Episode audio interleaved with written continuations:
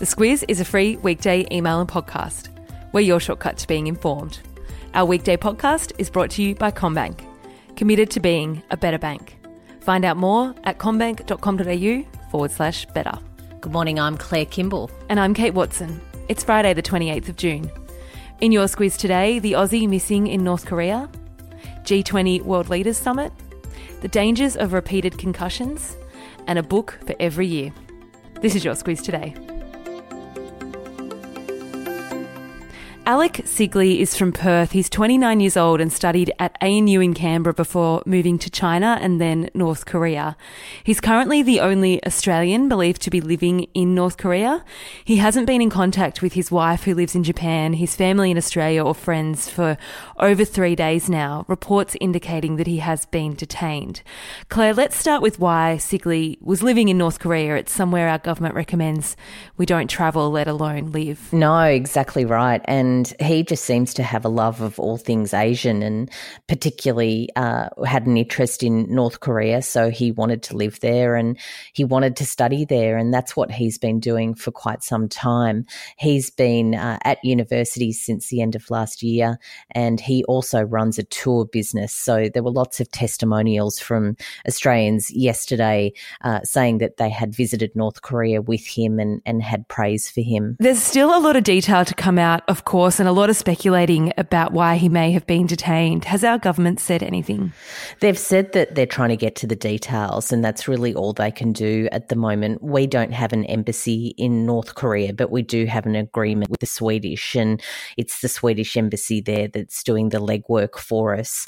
Uh, of course, with the G20 uh, meeting that's on, there'll be lots of talks with other uh, world leaders this weekend, and of course, North Korea is one of those uh, subjects that are on the agenda. So it's no doubt going to be raised there. But yes, it does put our government in a very difficult situation, and uh, no doubt more information will help with that.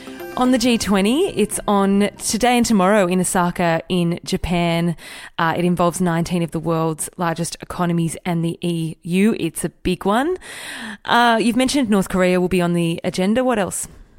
Lots of talk about the trade war with China and the United States. There's a lot of concern about the impact that that will have on the global economy and is already having on the global economy.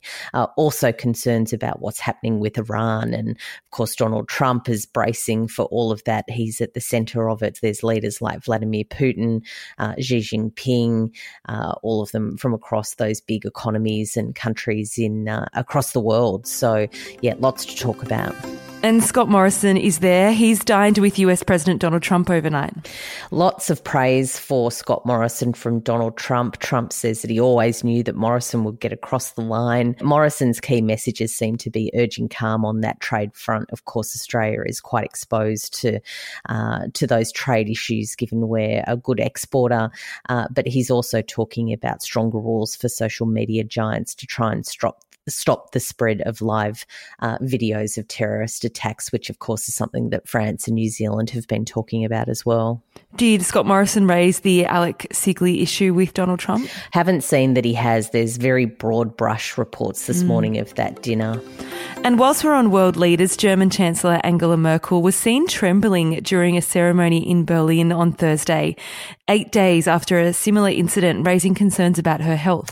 Have a look at those videos. They are uh, not just little shakes either. They're they're no. quite significant. And last time she blamed dehydration and said she had a, a, three or four glasses of water and she felt a lot better. But for it to happen again uh, in not too much time since the last time, uh, it's certainly raised concerns about her health. She says, and her people say she's fine and that she's heading to the G20. As I am sure we'll remind you a number of times before it happens, the US elections will be held in November 2020. But it is now, June 2019, that the process for the Democrats to pick their candidate from 25 hopefuls begins. Debates between those candidates kicked off yesterday with another today. Let's move to local news now. Long speculated on, but without evidence until now, Aussie scientists have confirmed evidence of a degenerative brain condition in retired rugby league players caused by repeated blows to the head. The tragedy of CTE, as it's called, uh, is that uh, they can only detect it once someone has died and they actually uh, have a look at, at the brain. So there's not a lot that they can do in terms of dealing with that condition. And it looks like something uh, either like um, Alzheimer's or Parkinson's or some sort of range of, of really uh, deficient um, neurological conditions. So it's a, it's a difficult one, but it's something that the NFL in America is really uh, trying to deal with. They've now paid out and are supporting about 2,000 claims uh, by former players in, in their code. But it'll be interesting to see how our NRL uh, responds to that. Yeah, the big news as well is that former league great, now commentator Peter Sterling said he would donate his brain to science for further study after his death in the hope it would help further research into CTE. The Logies are on this Sunday evening, and this year there's a real chance that a celebrity who outwardly and openly thinks the Logies are a big joke could actually win the popular vote, the Gold Logie.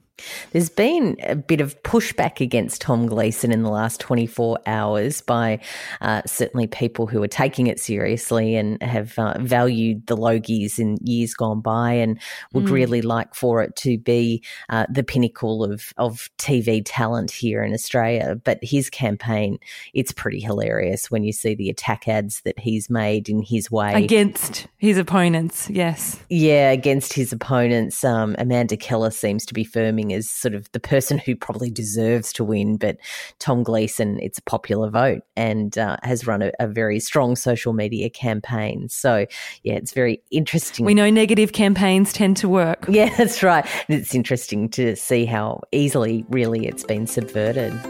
Friday Lights is a section of the Squiz Today email that gives you some recommendations on things we enjoyed this week. Firstly, a recipe for butterflied roast chicken with bacon and potatoes. I mean, those three things. Yes, you can't go wrong. Yum. wrong. Done. Tick.